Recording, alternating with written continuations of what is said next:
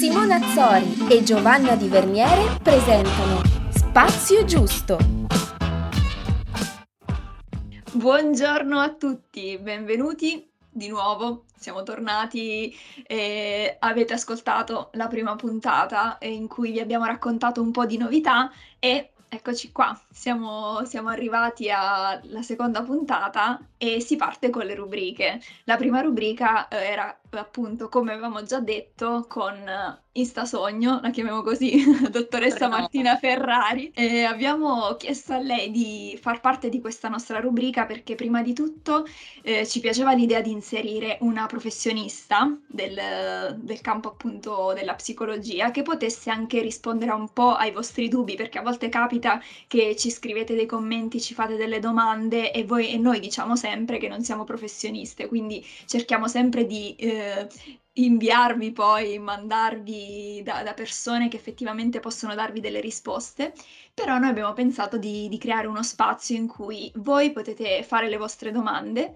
e noi rispondiamo, cioè noi, noi diciamo qui supportiamo Martina, però lei risponderà a queste vostre domande, eh, voi potrete decidere se avete bisogno di ulteriori informazioni, di chiedere a qualcuno, eventualmente di iniziare un vostro percorso, quella sarà una vo- vostra scelta. Noi vi diamo un piccolo strumento, un, uh, un piccolo calcio nel sedere, questa è un po' violenta la cosa, per spingervi un po'. Una, una spinta. È bella. Una spinta alla riflessione. Una piccola spinta eh, per fare in modo che poi voi iniziate a farvi delle domande su voi stessi, magari eh, diventiate curiosi per scoprire qualcosa di più su di voi. E, e, quindi diciamo questa è la funzionalità di questa prima rubrica. E intanto grazie Martina per, per aver accettato il nostro grazie invito. A assolutamente, ciao a tutti e spero che questa rubrica possa essere utile. Eh, mi ricollego un po' a quello che hai detto per riconnetterci un po' a noi stessi, per farci delle domande in più e magari trovare qualche risposta, assolutamente. Noi abbiamo come sempre un po' coinvolto e stimolato la community, abbiamo fatto un po' di domande in vista di questo appuntamento mensile che caratterizzerà la terza stagione. Grazie Marti perché so che sei full, sei piena, ma noi ti abbiamo corteggiata dall'inizio, dalla prima ma dalla puntata insieme. Spazio giusto, cioè per me è casa, sì. è, la, è, il Che bello, grazie. No, no, che non ce ne vogliano gli altri ospiti, però ovviamente con te è stato un, diciamo un, un feeling particolare con Spazio Giusto perché proviamo a fare sensibilizzazione e divulgazione di cultura psicologica, allora eh, quale migliore ospite che una psicologa giovane che ha aperto questo spazio social online della sua professione, quindi si incastra perfettamente. E, ehm, allora, una delle domande che era arrivata quando noi abbiamo aperto questa box per cercare di stimolare un po' di domande e curiosità della community era stata proprio come stare accanto a persone che soffrono d'ansia. E il primo argomento in cui ci siamo trovate un po' a dibattere a, a microfono spento è stato, giustamente tu chiedevi, che tipo di ansia? Esatto. Perché, Perché eh, quindi ansia, iniziamo da qui. Noi, noi conosciamo tantissimi tipi di ansia, noi che facciamo questo mestiere, perché semplicemente abbiamo l'opportunità di studiare questi tipi di ansia perché abbiamo scelto di fare questa professione. Anzitutto c'è anche l'ansia situazionale per dire che è quella che noi possiamo riconnettere all'ansia di stato, così viene chiamata, per esempio quando facciamo un esame, per esempio quando stiamo per recarci a un primo appuntamento e quella non è un'ansia patologica, quello è un quasi diciamo sì, un meccanismo evoluzionistico, perché ci serve a restare al mondo, a stare in allerta. C'è un pericolo, io lo fronteggerò al meglio, perché quando noi proviamo ansia, qualsiasi tipo di ansia stavolta, quello che noi sentiamo è un'attivazione. Quindi un'attivazione cognitiva, un'attivazione a livello corporeo. Questo però non sempre è uguale per esempio, come parlavamo anche prima, l'ansia generalizzata è molto diversa dal disturbo d'attacco di panico con agorafobia, per esempio. Oppure l'ansia da separazione, per esempio, soprattutto nei bambini, è molto diversa dall'ansia generalizzata dell'adulto, perché l'adulto che ha ansia generalizzata ha una vita chiaramente quotidiana molto compromessa, ci sono molte, molte, molte preoccupazioni relative a cose che a chi non ha ansia generalizzata possono sembrare molto piccole, invece sono mastodontiche, eh, sono per esempio calendarizzazioni per quanto riguarda gli orari di lavoro, sono preoccupazioni formative, sono preoccupazioni rispetto alla coppia, rispetto ai figli e poi diventano preoccupazioni rispetto al mondo intero. Poi diversa è anche l'ansia per la propria salute, per esempio. Questa, questa, è un'ansia che per esempio io ho avuto per molto tempo ed è un'ansia molto diversa, anche questa sia dall'ansia generalizzata che dal disturbo d'attacco di panico con o senza agorafobia. Perché quando noi abbiamo gli attacchi di panico, subito ci viene in mente ho l'ansia.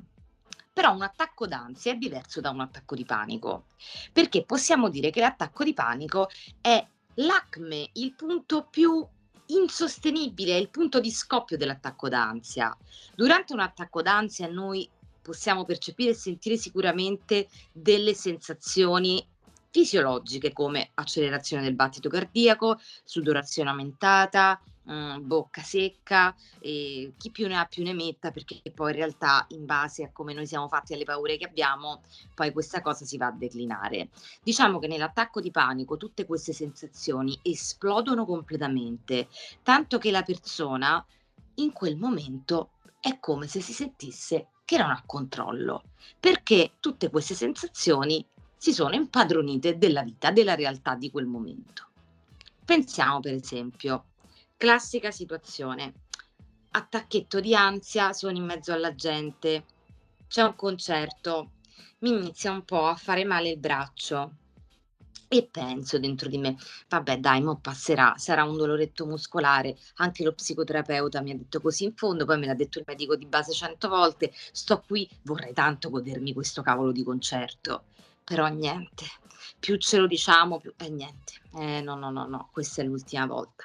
È un infarto, un infarto, un infarto, attaccone di panico, boom! Aiutatemi, non mi sento bene, aiutatemi, non mi sento bene. Che poi tanti tipi di persone diverse ci sono, perché questi disturbi si declinano anche in base alla personalità del singolo, chiaramente. Quindi magari tantissime persone negano, nascondono l'attacco di panico, durante l'attacco di panico dicono no, no, no, no, nessuno mi può vedere, non posso, non posso, non posso, scappo, faccio finta di andare in stanza, devo stare un attimo da sola, mi devo sciacquare la faccia. E altre che invece esplodono completamente e dicono qualcuno chiami un'ambulanza, se no la chiamo da solo con le ultime forze che ho. Quindi... Io confermo perché mh, mi sono trovata dalla, proprio nel ruolo di, quella che a un certo punto aveva talmente perso il controllo la prima volta che ho incontrato l'attacco di panico che ho detto, sto, ho detto a mio fratello chiama, non, non c'erano neanche i miei, Giovanna si ricorderà perché era presente e chiama qualcuno perché io sto morendo, sto avendo un'ischemia, me lo sento, non sto ragionando, non mi ricordo le cose e poi in realtà sono arrivata lì accusando questa cosa e in pronto soccorso mi hanno fatto le classiche domande per capire se ero lucida, ero perfettamente lucida, però quando il medico ha detto è stress, signorina, io mi sono sentita um, molto poco creduta.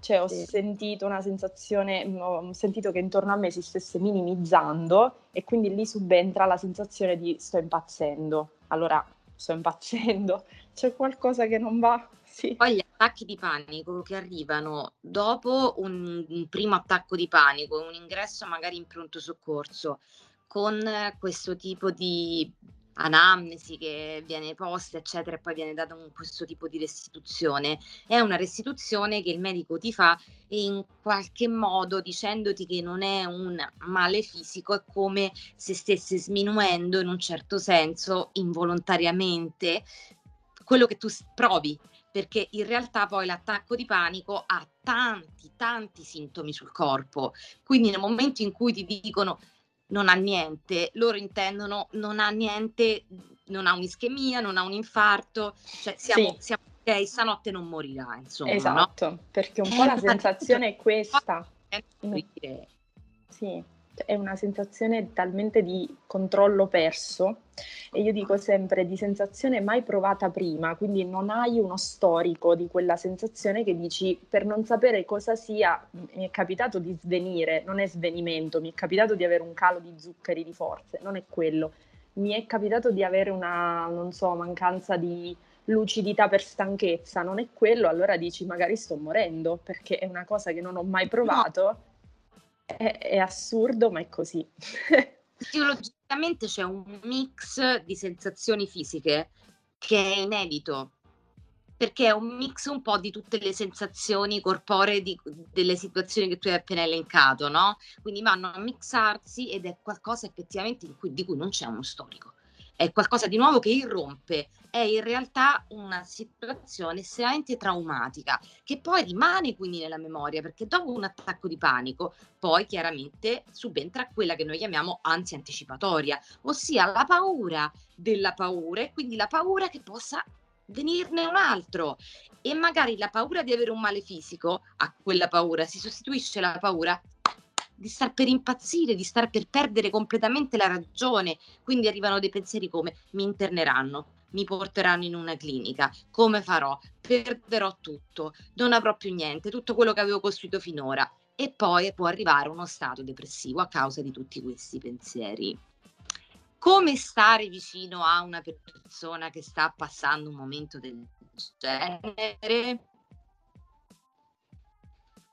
Questo dipende sempre dalla personalità di cui, perché ci sono persone più introverse, più estroverse, trova il coraggio o comunque chi si sente più che trovare il coraggio di aprirsi con le persone che è intorno, chi invece prova tanta vergogna e poi perdere il controllo è una è, è diciamo il, la base, il sottotesto, il sottofondo, il sottobosco dell'attacco di panico.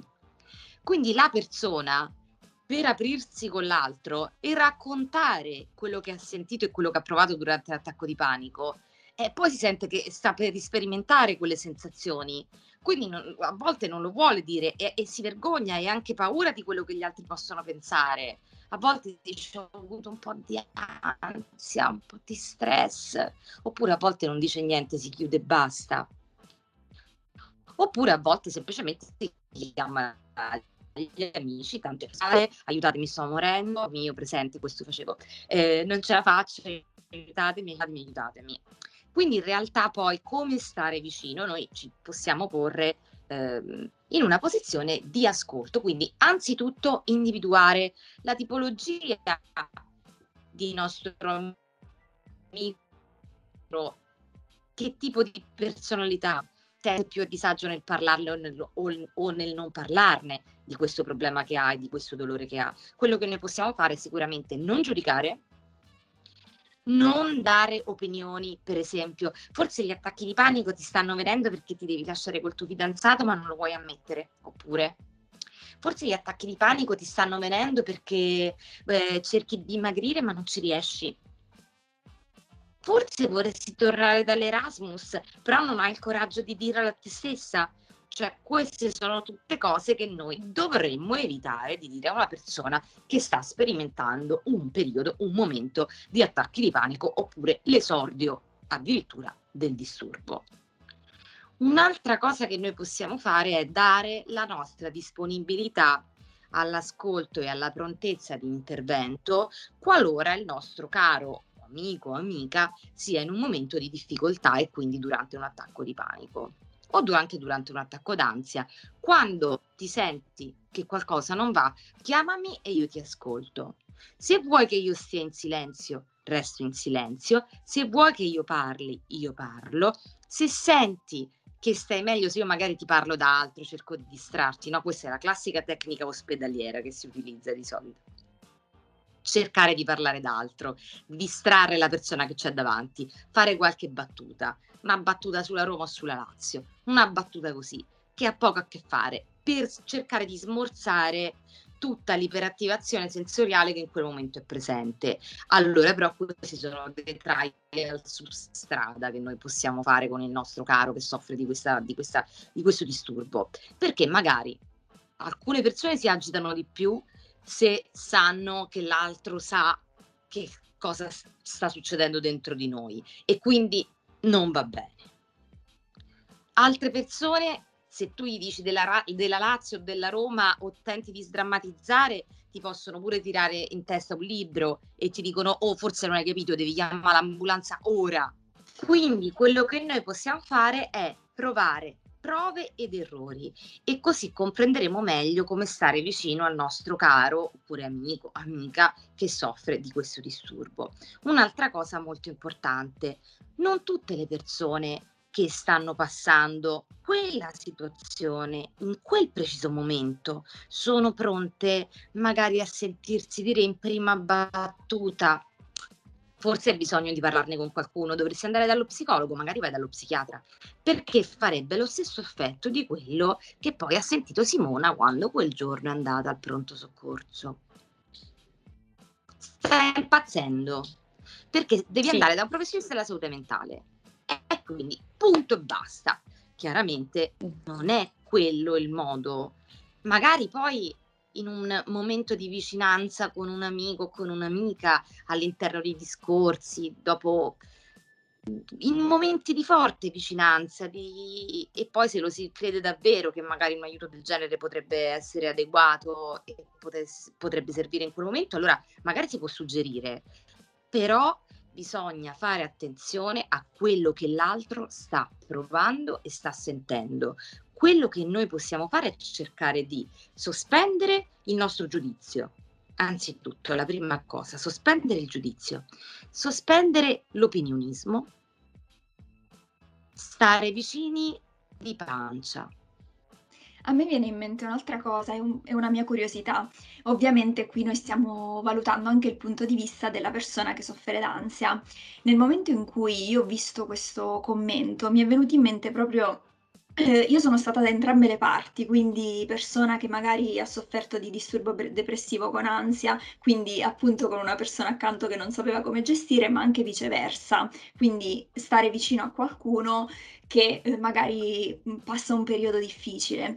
E quindi io sto pensando, appunto, mi sto mettendo proprio nella testa dell'altra persona, non soltanto di un amico, perché qui abbiamo parlato magari di, di amicizie, ti chiamo se ho bisogno di parlare, però io immagino persone con cui bisogna convivere, non so, c'è scritto questa ragazza, quindi non, magari è la madre, magari è la sorella, magari è il padre, magari è il compagno, magari è la compagna, quindi magari tornare a casa in, non so, magari c'è mia madre che soffre di un disturbo d'ansia, un disturbo depressivo, quindi convivere con quella persona o convivere con un partner, quindi è una cosa che si riflette molto sulla quotidianità, credo, e sull'umore della persona, perché se io, se io ho un'amica o anche una madre o un fidanzato che però vive lontano, è un momento d'ansia che magari io vivo nel momento in cui lo sento al telefono, però mh, mm, mi chiedo anch'io, mi chiedo anch'io convivere con questa cosa perché, perché secondo me questa è la parte molto più complessa che può anche proprio far star male l'altra persona. In realtà quando un componente della famiglia, che sia un convivente, che sia un genitore, che sia un figlio, sta soffrendo, soffrono anche le persone che gli vogliono bene, che sono nella casa, diciamo.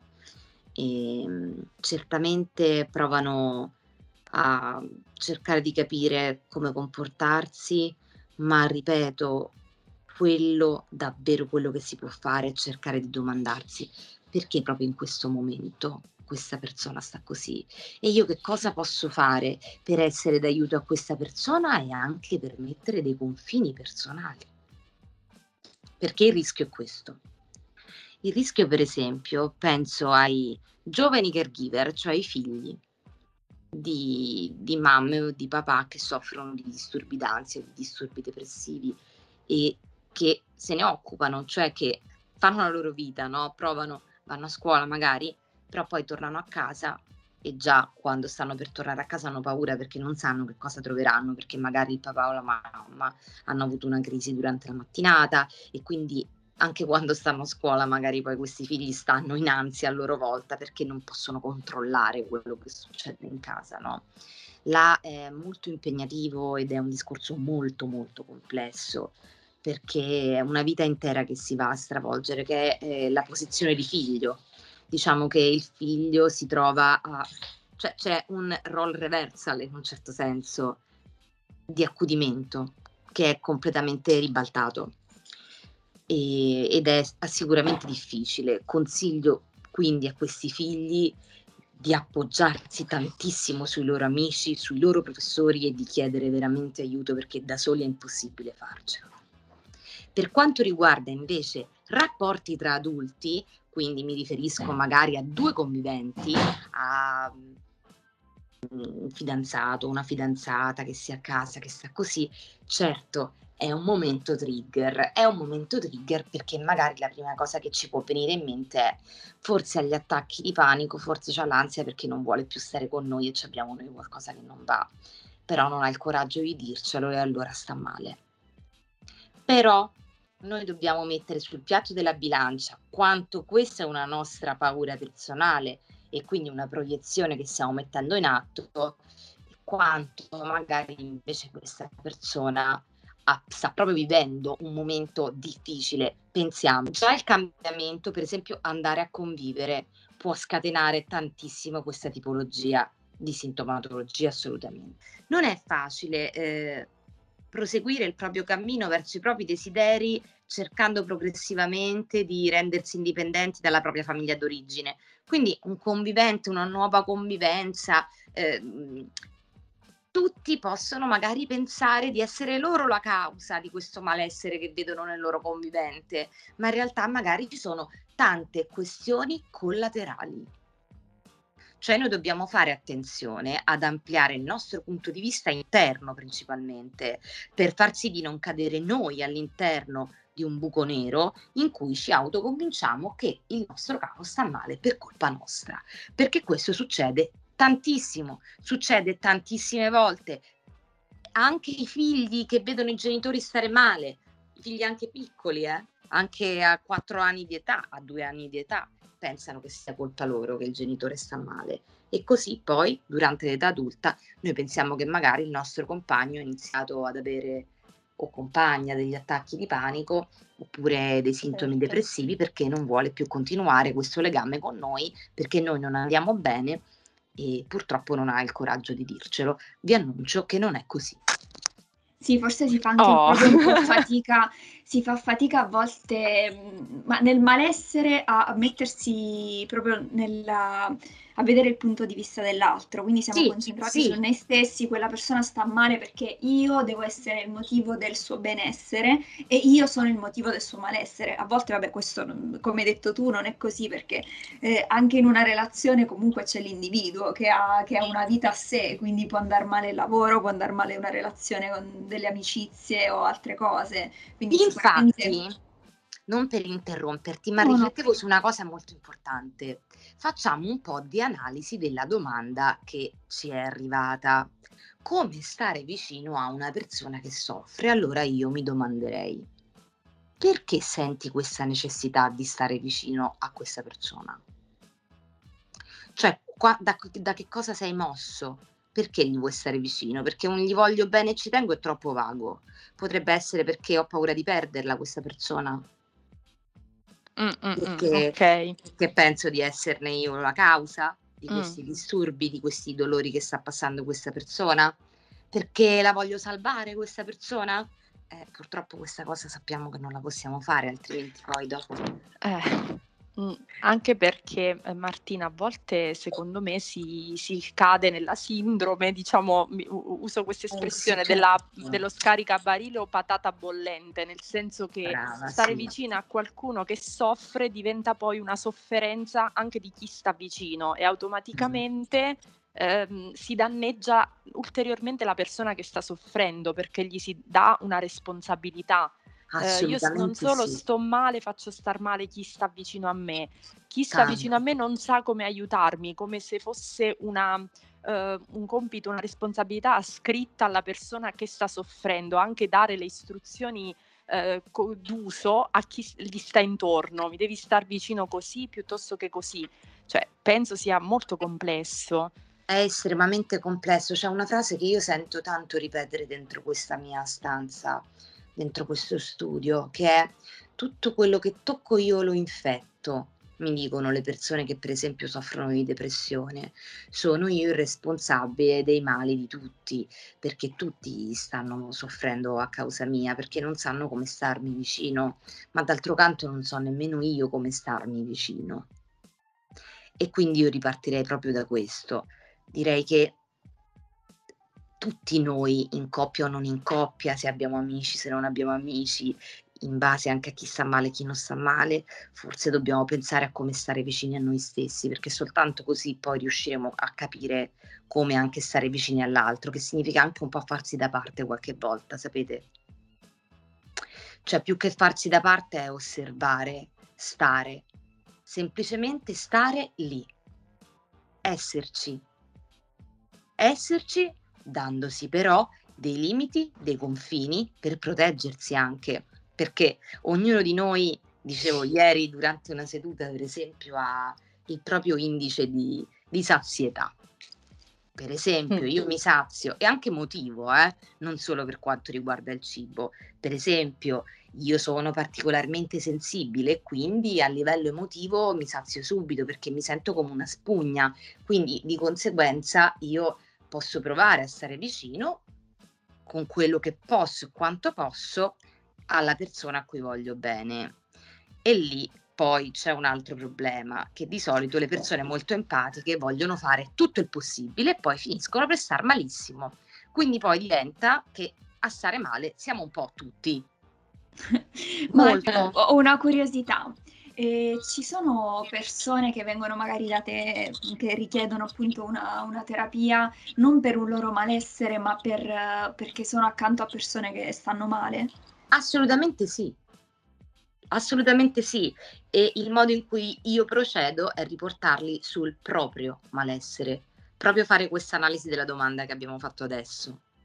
E perché c'è questa necessità di stare così tanto vicino a questa persona? Cioè che, e se tu non ci stessi vicino a questa persona in questo modo, così come tu te lo aspetti, è come se queste persone avessero un'aspettativa di poter essere utili per gli altri del tutto mh, mm, non umana. Sì. Come dire, dare tutto e tutto il possibile. Allora io chiedo perché? E da lì poi parte la terapia e questa domanda poi accompagnerà tutta quanta la terapia. E la persona poi inizia ad avvicinarsi maggiormente a se stessa, alle proprie difficoltà nello stabilire dei confini tra il sé e l'altro e magari a prendersi un po' di spazio per sé e quindi spazio di cura personale anche, che non è solo nella stanza d'analisi, ma poi anche fuori, nelle relazioni. Beh, secondo me è, è importante anche quest'ultima parte, perché secondo me è molto facile poi annullarsi nel malessere di un'altra persona, che può essere appunto una persona che, che è molto vicina e quindi, come dici tu, dei confini, mettere dei confini, capire un attimo come come poter essere, anche non immergersi nel malessere dell'altro, ma eh, riuscire a star vicino senza necessariamente poi farsi travolgere. Quindi secondo me è importante anche per, per, aiutare appunto le persone come questa ragazza appunto che ci ha scritto questo messaggio a capire un po' come, come distaccarsi, che non vuol dire essere indifferenti o non essere sensibili al dolore dell'altro, però un po' di sano egoismo, tra virgolette, che è una parola che comunque odio, che è quella cosa che comunque ti fa, eh, ti fa comunque proteggere un po' te stesso, anche da, da quelle cose che poi non sono, non sono dei malesseri che, che sono direttamente tuoi. Per esempio, mi viene da pensare a una frase importante che io dico spesso, noi non possiamo finire tutti nella palude. Per esatto. esempio, noi professionisti della salute mentale non lo so io a questo punto, se non avessi lavorato sui confini, sull'ascolto, sull'essere presente, pur non, eh, diciamo, facendomi certo. travolgere se sarei ancora qua viva a parlare con voi, francamente. Eppure la psicoterapia è un luogo di presenza, è un luogo di ascolto, è un luogo dove si esercita tantissimo l'empatia, e, e si rimanda all'altro quello che si è imparato poi su noi stessi terapeuti. Non possiamo finire tutti nella palude. Beh, io direi che con questa si, si può concludere in maniera fantastica. Potrebbe... cioè, questo, è, questo, è, il titolo della puntata. Esatto, lo stavo Bene. pensando. e poi come spesso sicuramente capiterà in questi nostri incontri, che già mi sembrano pochi, cioè una volta al mese è veramente poco, un incontro sognante al mese è troppo poco, dobbiamo poi pensare di intensificare, ma in generale penso che si parta sempre da una domanda, magari nostra, magari della community, e poi si arriva a raccogliere altre domande, perché abbiamo iniziato facendo a te una domanda e, e finiamo con una domanda che non ci eravamo fatte, cioè il perché bisogna, tu vuoi stare vicino a una persona che soffre, cioè non, non ci avrei mai pensato io e, e mi ha colpito tanto questa cosa che non avevo valutato, perché è facile dire come stare vicino, chiedo alla, all'esperto, chiedo alla figura professionale, al terapeuta, ma mh, quando il terapeuta ti chiede perché vuoi stare vicino... E perché vuoi eh, stare vicino? Cioè, in, in, fin dei conti, chi ti impone, cioè eh, chi lo dice che tu devi sì. stare vicino? Lo dice la cultura, lo dice la società? Mm, mm, mm. E tu dentro di te che senti? Come mai vuoi stare vicino e perché ti aspetti di stare vicino proprio a questa persona in un certo modo? Perché chi sì. pone una domanda del genere chiaramente ha già delle aspettative su come potrebbe o suggerisco purtroppo dovrebbe stare vicino eh, eh, ad una persona che sta male in un certo modo. Io lavorerei su quello. Benissimo. Allora, noi concludiamo questo primo appuntamento Ista Sognante. Grazie. Giusto, ringraziamo Martina tantissimo. Grazie. Ma grazie a voi. Quindi noi ci rivediamo e ci risentiamo in un'altra puntata e ci rincontreremo con Martina in questa rubrica che ehm, ricorre una volta al mese e ovviamente mh, mm, mandateci tutte le domande, gli argomenti Mi che vi piacerebbe. scrivete sì, domande. Affrontare. Con disturbi con specifici. Esatto, siate il più specifico possibile. Noi ci ritroviamo nel nostro e nel vostro spazio giusto. Alla prossima. Ciao, grazie a tutti. Grazie.